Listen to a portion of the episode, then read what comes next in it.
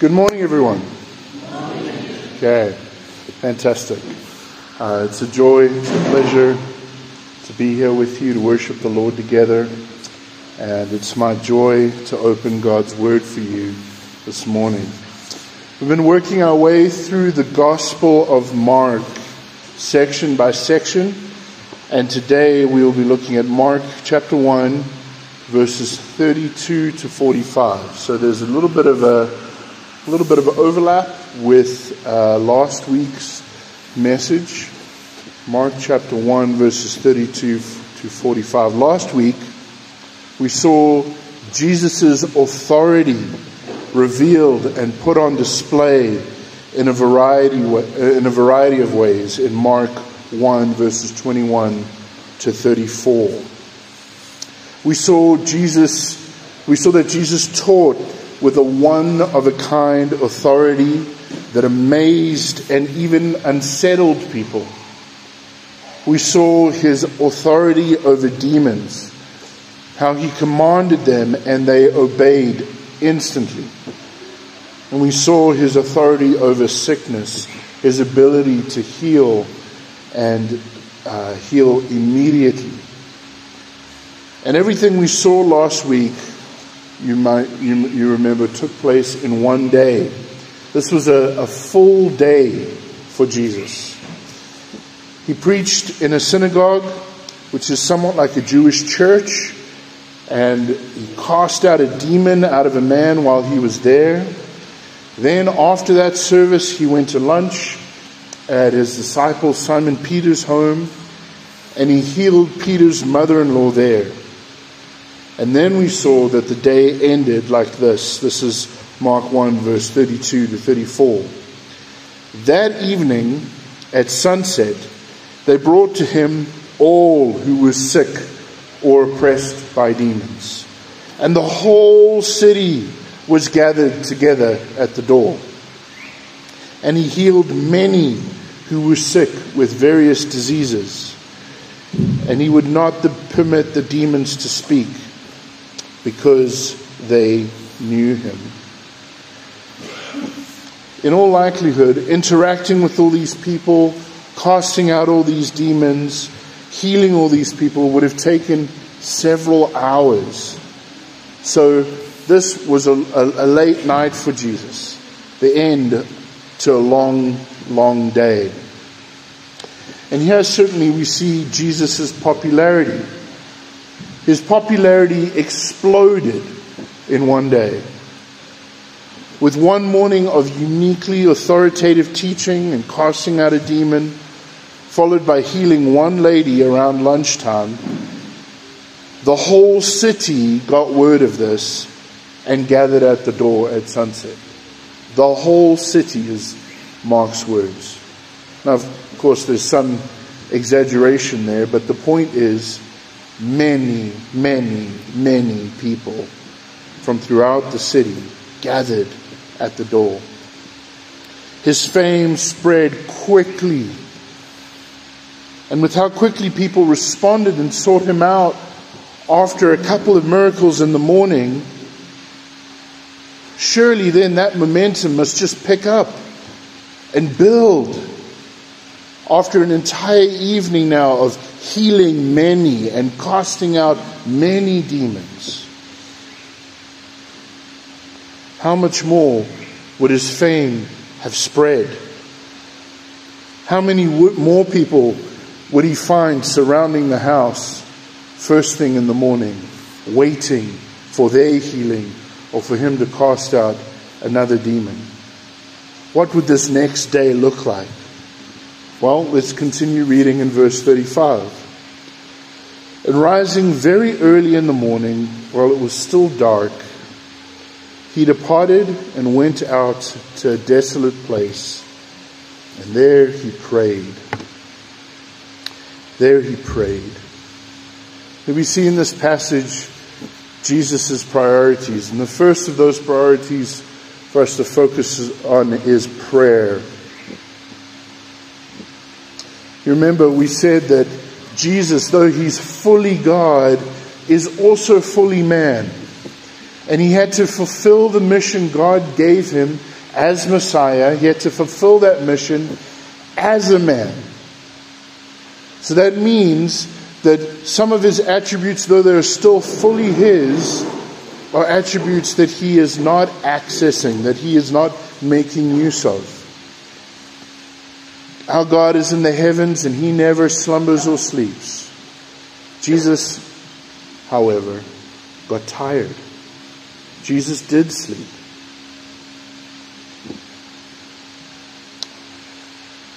And one thing we can notice here is Jesus' dependence on his Father. Jesus' dependence on his Father. And the fact that prayer, I believe, is supposed to be something refreshing and rejuvenating to us.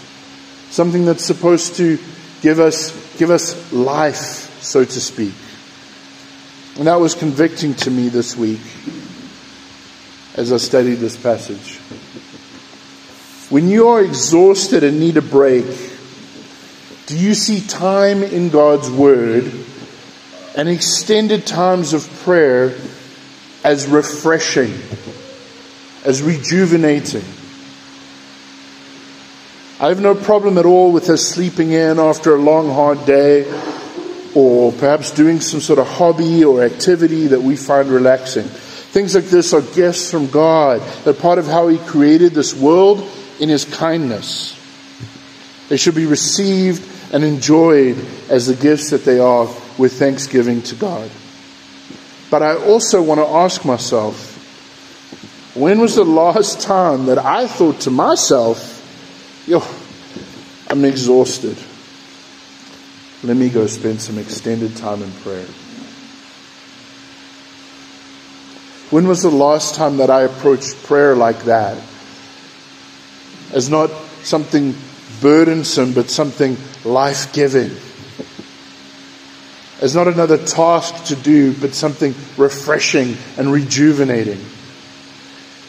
And when was the last time I was so eager for that that I, I rose and, as the text says, very early while it was still dark in order to make sure that I was able to carve out some time, that I was able to get away from the things that might distract me, that I was able to guarantee that I would find the time for that prayer. You know, many of us, I think, will find ourselves saying from time to time, I want to pray, but life's just so busy. And there's an expression I've heard a few times that I think is a wise response to that mindset. If we're thinking accurately, in reality, we should say, life is too busy for me not to pray. Life is too busy for me not to pray. How am I going to have the energy? How am I going to have the joy? How am I going to have the fuel to just keep going in the midst of a busy and full and often difficult life without my communion with the Father, without my dependence on Him? Life is too busy for us not to pray. The second lesson I think we can learn from Jesus' uh, dependence on the Father in prayer, his prioritizing of prayer, is our need to depend on God through prayer for wisdom and strength when facing temptation or major decisions. Continue reading with me from verse 36. And Simon and those who were with him searched for him. And they found him and said to him, Everyone is looking for you. And he said to them, Let us go on to the next towns, that I may preach there also, for that is what I came for. And he went throughout all Galilee, preaching in their synagogues and casting out demons. So, unsurprisingly, after this full night of healing and casting out demons, the crowds are back the next morning. And as Jesus' disciples report to him, everyone is looking for him. We want part two. Part one was great last night. Let's keep this going. Where are you, Jesus? And his disciples themselves want him to go back to the city. They want him to keep healing people and keep casting out demons. There's pressure from his disciples, pressure from all the people in Capernaum who wants him to come back. And there's the promise of riding a wave of popularity and continuing to draw a bigger and bigger and bigger crowd and become more and more famous. Surely, surely that's good for Jesus. Surely he would want that. But Jesus has been talking to God the Father about all this. And having prayed, Jesus knows there's another direction for him to take. Having prayed, Jesus says with conviction that it's time to move on. He needs to keep preaching far and wide. See, Jesus has a mission to fulfill from God the Father. And we know that the most central part of that mission is his death on the cross. We remember, right, that this is the most central event in the history of the universe. That this is how God saves sinners. Through Jesus taking the penalty we deserve for our sins on the cross, and Jesus gifting to those who put their faith in Him His perfect righteousness as the perfect Son of God who obeyed God completely and fully in every way. That is where forgiveness is found, there and nowhere else. So Jesus must go to the cross. But before that happens, he has other things to do too. He, he needs to preach far and wide. He needs to announce, as we've already seen, that the time is fulfilled, right? The Messiah is here. The kingdom of God is near because Jesus the King has come. He wants to prepare as many people as he can for when he goes to the cross so that when he dies on the cross, they are ready to understand the significance of that death and to realize it's not defeat as it may seem, but it is actually victory. It is actually his victory over death. So he tells his disciples, Let us go on to the next towns, that I may preach there also, for that is what I came for. See, this is the first glimpse we get of, a, of what becomes a recurring struggle for Jesus with his disciples. They want to take the quickest road to Jesus being enthroned as king. They don't understand God's timeline or the road he's marked out for Jesus to travel, and most especially we'll see that they really struggle to understand the cross. So Jesus prays. Jesus prays. And very likely, he prays for the wisdom to make the right decision and for the strength to choose the right path and to follow through with it, even when other options seem more appealing or more likely to be successful. The temptation for Jesus to take shortcuts is a recurring uh, temptation throughout his mission on earth. You'll remember back to Brother Doomie's sermons from Jesus' temptations in the wilderness. So much of his temptations, are, are, these temptations, are essentially based on why take this long and difficult road? Why not take the shortcuts? Why not find a way that doesn't involve the cross? Why not just go straight to the throne. But Jesus is not going to take shortcuts. He's going to follow the road God has called him to. And, brothers and sisters, if the perfect Son of God, the sinless Holy One, needed to depend on God in prayer, we do too. we do too. If we want to live our lives as faithfully, if we want to honor God in all that He's called us to, we need to go to Him, looking to Him to help us to make wise decisions and to give us the strength we need to follow through with those decisions, even when it's difficult. Next, we see Jesus' priority to preach and to preach far and wide. He wants to preach far and wide, we've already said, so that more will hear of him and have the opportunity to put their faith in him. One commentator put it this way, and I thought this was very interesting. There may even be an intended double meaning in the words that, that Simon Peter says to him. Everyone is looking for you. Because, yes, everyone in Capernaum is looking for him. But bigger than that, all of Israel is looking for their Messiah to come. Everyone is looking for him. Everyone needs him.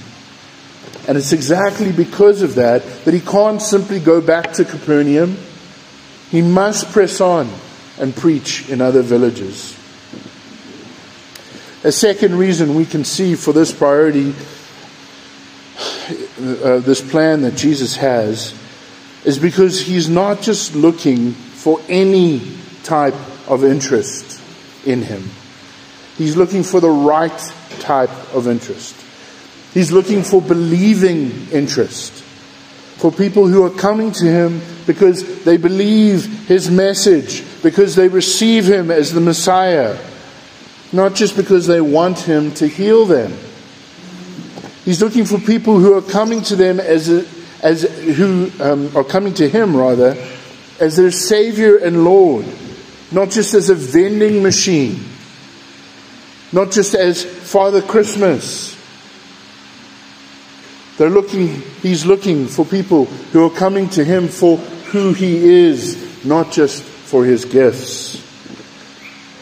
There's a huge difference between the motive of crowds coming to listen intently to preaching, eager to know God better, eager to change, make changes in their lives so that they can honor Him more faithfully in every aspect of life. Big difference between those motives and the motives of crowds queuing outside a store the night before Black Friday ready to wrestle their way into the store to get the best deal on the biggest TV. If Jesus isn't careful in how he goes about things, he's going to use up all his time and energy on the second group. People who have no interest in him, they just want the healings. They just want to see demons cast out. They just want things from him. A third reason for this approach Jesus is going to take, where he's going to keep moving from town to town, is the question of what is most important. Even when those Jesus heals are also people who believe in him, also sincere people, also people who are genuinely interested in him and who he is, genuinely seeking to, to believe in Him and follow Him and embrace Him as Savior and Lord, even when that's the case, their belief in Him is more important than their physical healing. And preaching is more important to Jesus than healing or casting out demons. But this isn't the way we tend to think, is it? I mean, imagine if Jesus was walking the streets of Pretoria today, there's no doubt what aspect of his ministry would be most important in the minds of the average person. The average person on the street would want Jesus to focus on healing, healing, healing, more healing, right? In fact, They'd be pretty frustrated if he took any time for preaching. Don't waste time on this preaching stuff. More healing. It's not Jesus' priority, though. Preaching is. Preaching is. And it's important for us to think about this and to think about why this makes sense. My friends, we need to realize that sin is our biggest problem. And Jesus came into this world to save sinners. Jesus came into this world to address our biggest problem, first and foremost. We need to know him as Messiah. We need to know him as Savior and Lord and King. All of us. That is far more important than other things that we may feel are more important. Secondly, suffering in this life is temporary. This life, according to Scripture, is just a vapor. It's there and then it's gone. But eternity is just that eternal. And the suffering that comes from being alienated from God is eternal. Thirdly, in the long run, all of us who have been reconciled to God through the cross will have all our physical, worldly problems addressed as well. Sin is the root of all our problems. Addressing sin, by Jesus addressing sin, He will in time address all the fruit of sin also. We have a glorious future awaiting us with no more sickness, no more difficulties, no more sadness. And that is all made possible because Jesus defeated sin and death on the cross. It's all made possible because Jesus is victorious over Satan. Jesus is victorious over sin and death. And we will enjoy the new heaven and the new earth with him forever. Fourthly, even during the remaining time we have here on earth, when suffering will continue, when suffering is real, I wholeheartedly believe that knowing Christ is the best way to help people. I wholeheartedly believe that. Now, of course, we're not thinking properly if that means that we aren't sensitive to obvious, immediate, urgent needs. If someone is drowning, pull them out of the water. If someone is bleeding, stop the bleeding. If someone is starving, feed them, of course. But how do we help people know peace? Real peace, real contentment, real joy, real unshakable hope in the midst of life in a cursed, fallen, broken world full of sin. How do we do that? Tell them about Jesus. We help them come to know Jesus. We help them walk with Jesus.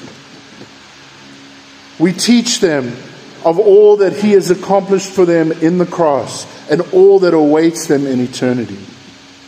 And that, that changes everything. That, as we were hearing, hearing from Brother Jimmy earlier, is how people can be singing praises to God in prison.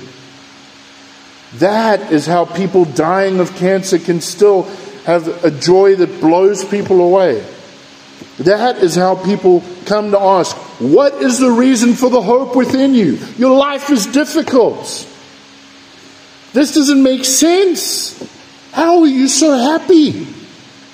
Not bouncing off the walls happy, settled, deeply rooted. Happiness, joy, peace, contentment meaningful happiness and joy, not just circumstantial happiness and joy. Jesus. This is what is most important.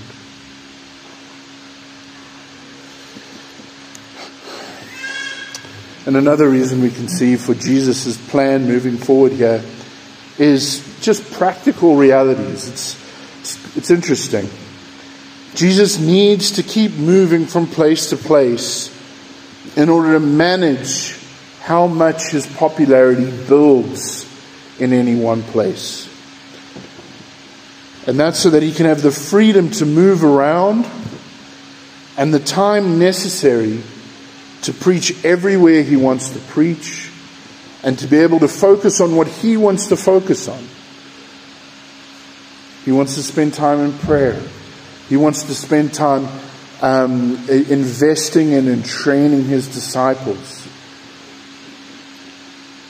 In just a moment, you'll see a case in point of what I'm talking about. How when he, when when uh, his fame grows too quickly, the popularity grows too quickly, how it just makes it difficult for Jesus to really be able to to to do exactly what I just described for him to move around freely, for him to focus on preaching, for him to focus on training the disciples. Makes it difficult for him to not uh, to, to not just be faced constantly with with the push and demands of the crowds, wanting miracle after miracle after miracle. But there's also another aspect that we won't really begin to see uh, playing out in the book of Mark until next week's sermon. Okay? And that is uh, that Jesus also knows that the more famous he gets in any one place, the more attention he draws from crowds, the more the Roman uh, authorities and the religious authorities too uh, are going to start seeing him as a threat. And if he's not careful, with this dynamic, he might end up getting imprisoned or crucified too soon before he's had the opportunity to preach everywhere he wants to preach and to finish training his disciples. Jesus' problem of popularity, a case in point. Okay, so now Mark illustrates this. He shows us. He gives us an example uh, of exactly what I've just been talking about. Starting in verse 40, we read And a leper came to him, imploring him, and kneeling said to him, If you will, you can make me clean. Moved with pity, he stretched out his hand and touched him, and said to him, I will be clean. And immediately the leprosy left him and he was made clean. As Jesus is traveling from village to village preaching, a leper comes up to him and begs him to heal him. Now, leprosy, or, or as it's sometimes called today, Hansen's disease, is a serious skin disease that can result in paralysis or losing parts of your body like your fingers or a foot, something like that. And medication and treatment for this disease is much, much better today than it was in the time of Jesus. Back then, it was a very serious problem. But it's also true that during the time of Jesus, the term leprosy was used quite broadly. It referred to this disease, to Hansen's disease, but it also referred to a variety of other skin diseases, some of which were not nearly as serious uh, as true leprosy. But what was always serious for someone considered a leper during those times was the social and religious consequences of having one of these skin diseases. You see, lepers were considered unclean. Unclean.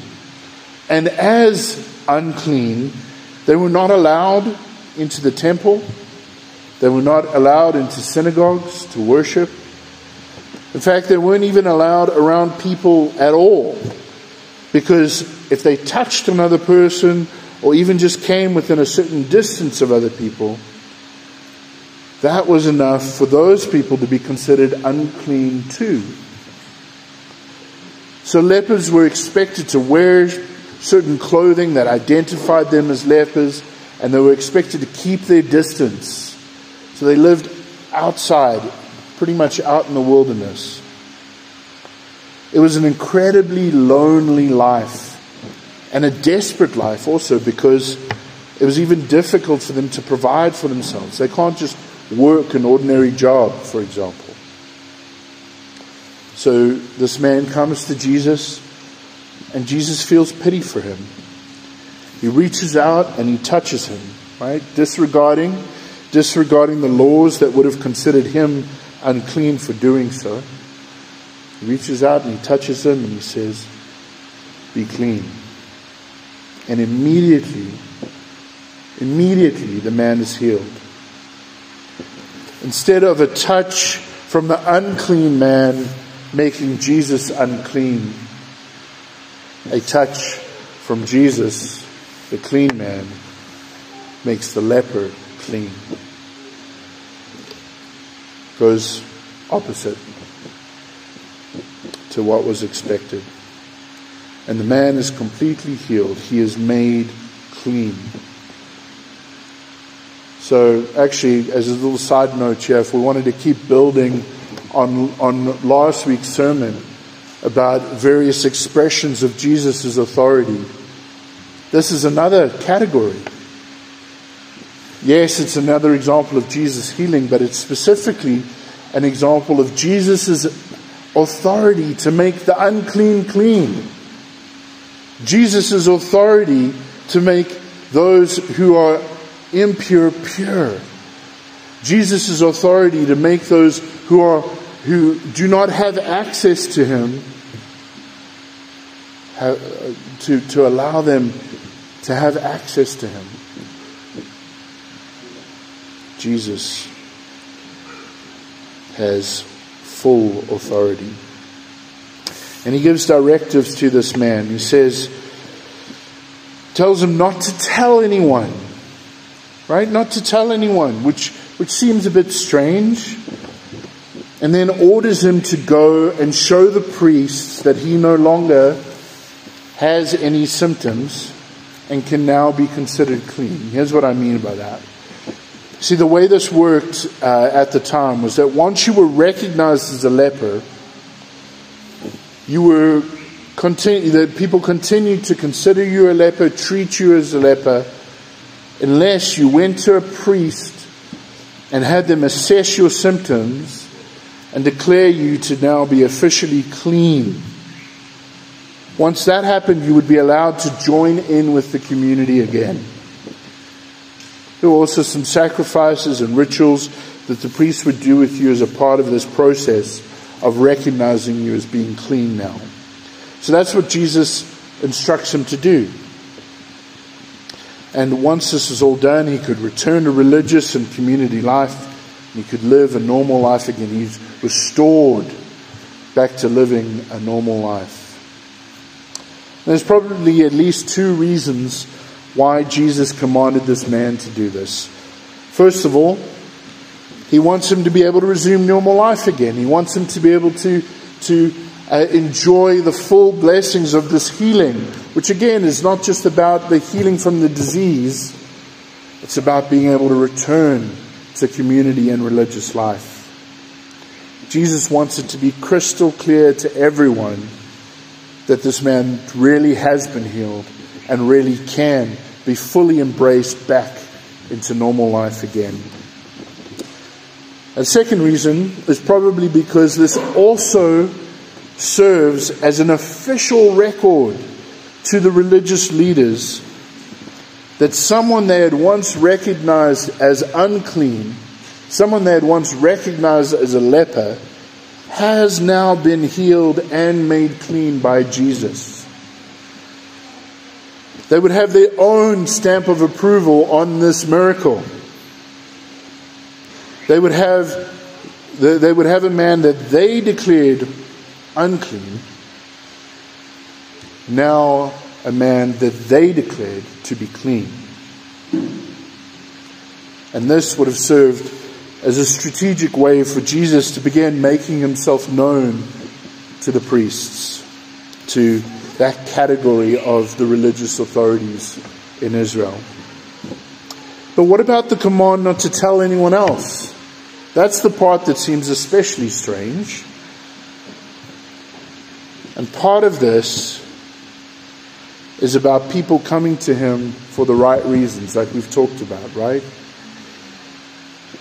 Part of this is about Jesus managing how many people come to him looking for healing, healing, healing. He wants people to be coming to him as Messiah, as Savior, as King. But it's also about timing. Right? Remember, as I talked about Jesus managing how quickly he becomes famous and popular, especially in a particular area.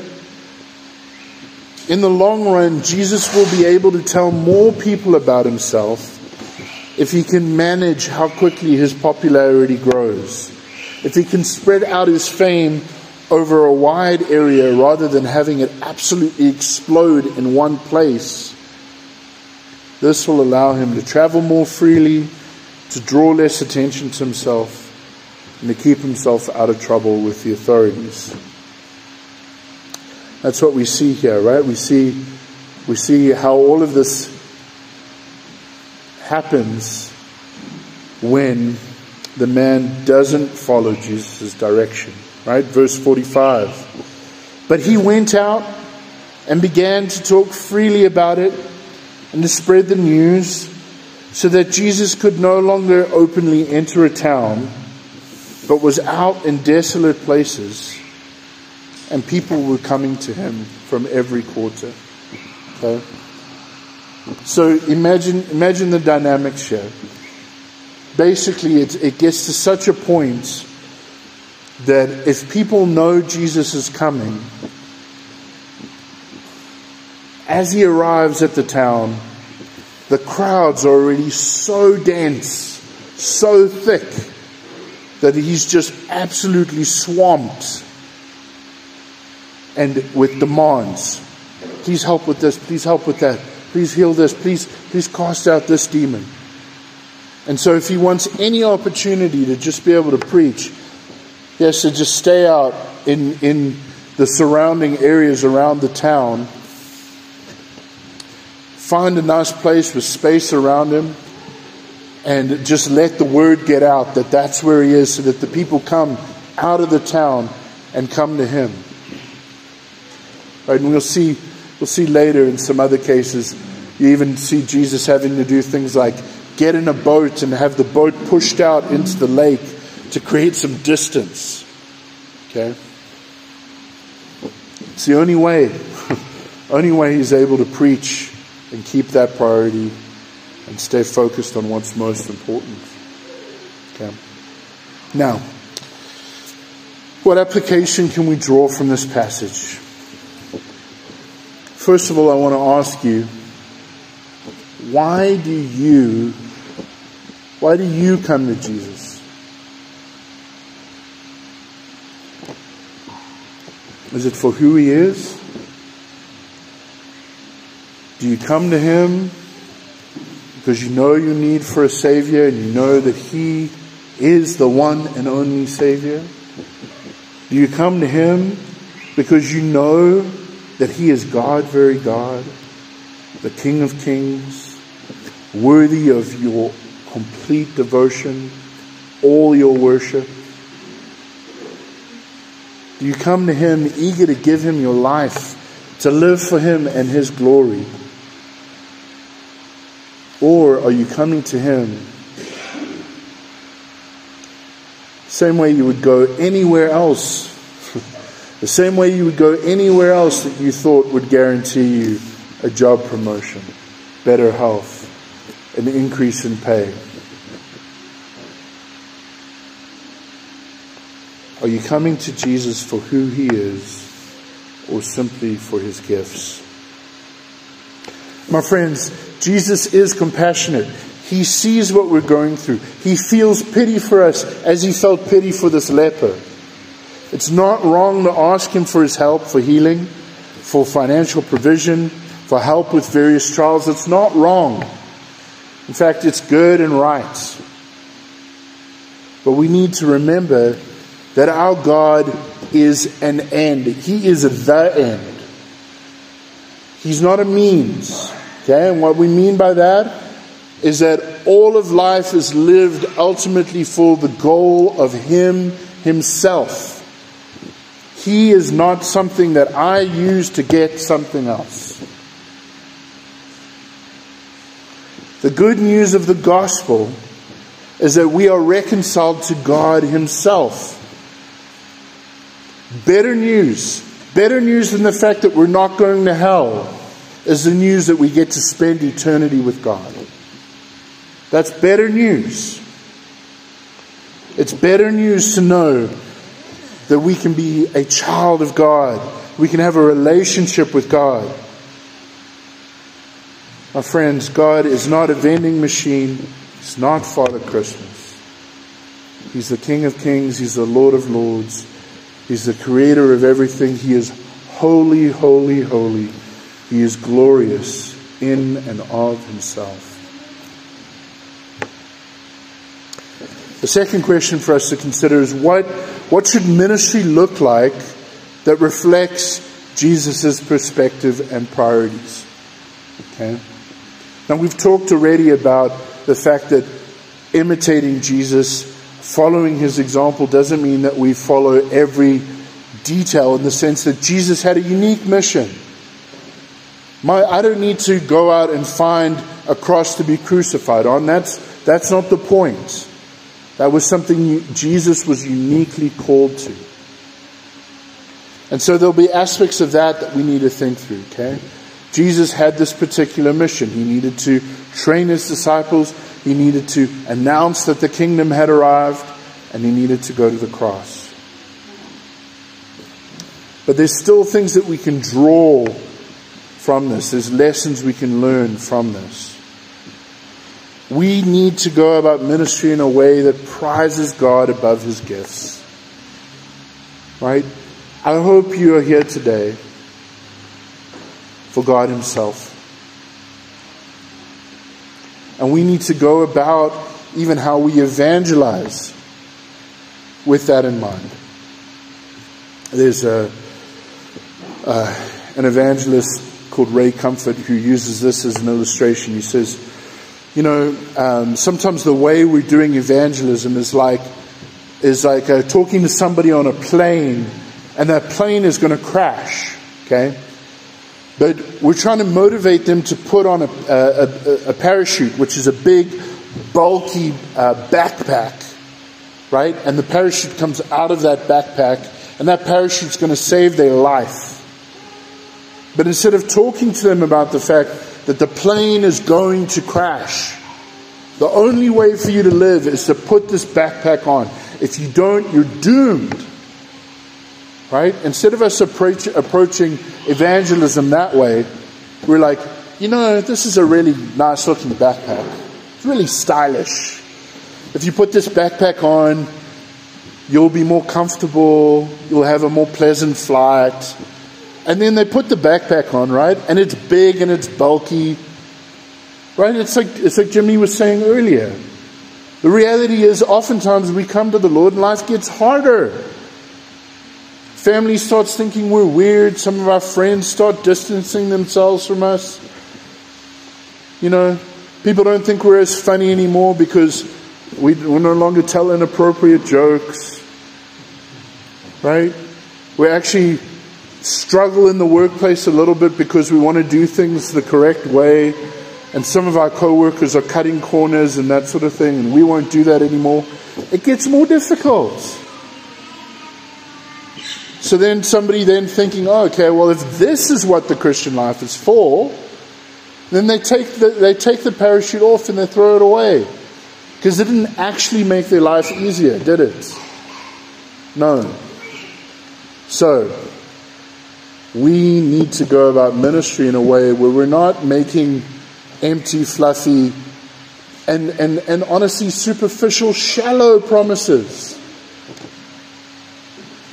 We need to tell people, right, that our God calls them to follow Him even when that means turning their back on anything and everything else that they value. And we need to tell them it's worth it. Yes, it's hard, but it's worth it. It's worth it. Come, join me. Join me in having Jesus be your greatest treasure. Join him in, in, join me in having Jesus be something that is all in, be someone rather, of course, who is all encompassing that you live your whole life for. We need to realize too that what this means is prioritizing the message of the gospel. There are many good things that Christians can do and as we have opportunity should do. Okay? But first and foremost is this message. This message. I, I need to remind myself of this often. Uh, we've got you know people who come come to us uh, looking for financial help. Sometimes some people coming to us regularly looking for financial help. And and I'm, I'm trying to show kindness. I'm trying to help people. Um, trying to be careful about things like not just giving them money so that they go and get alcohol, but actually giving them food or maybe giving them some work to do and then paying them. Things like that. trying to be wise about all that. But I have to keep reminding myself you have only really helped them a little bit if you haven't told them about Jesus.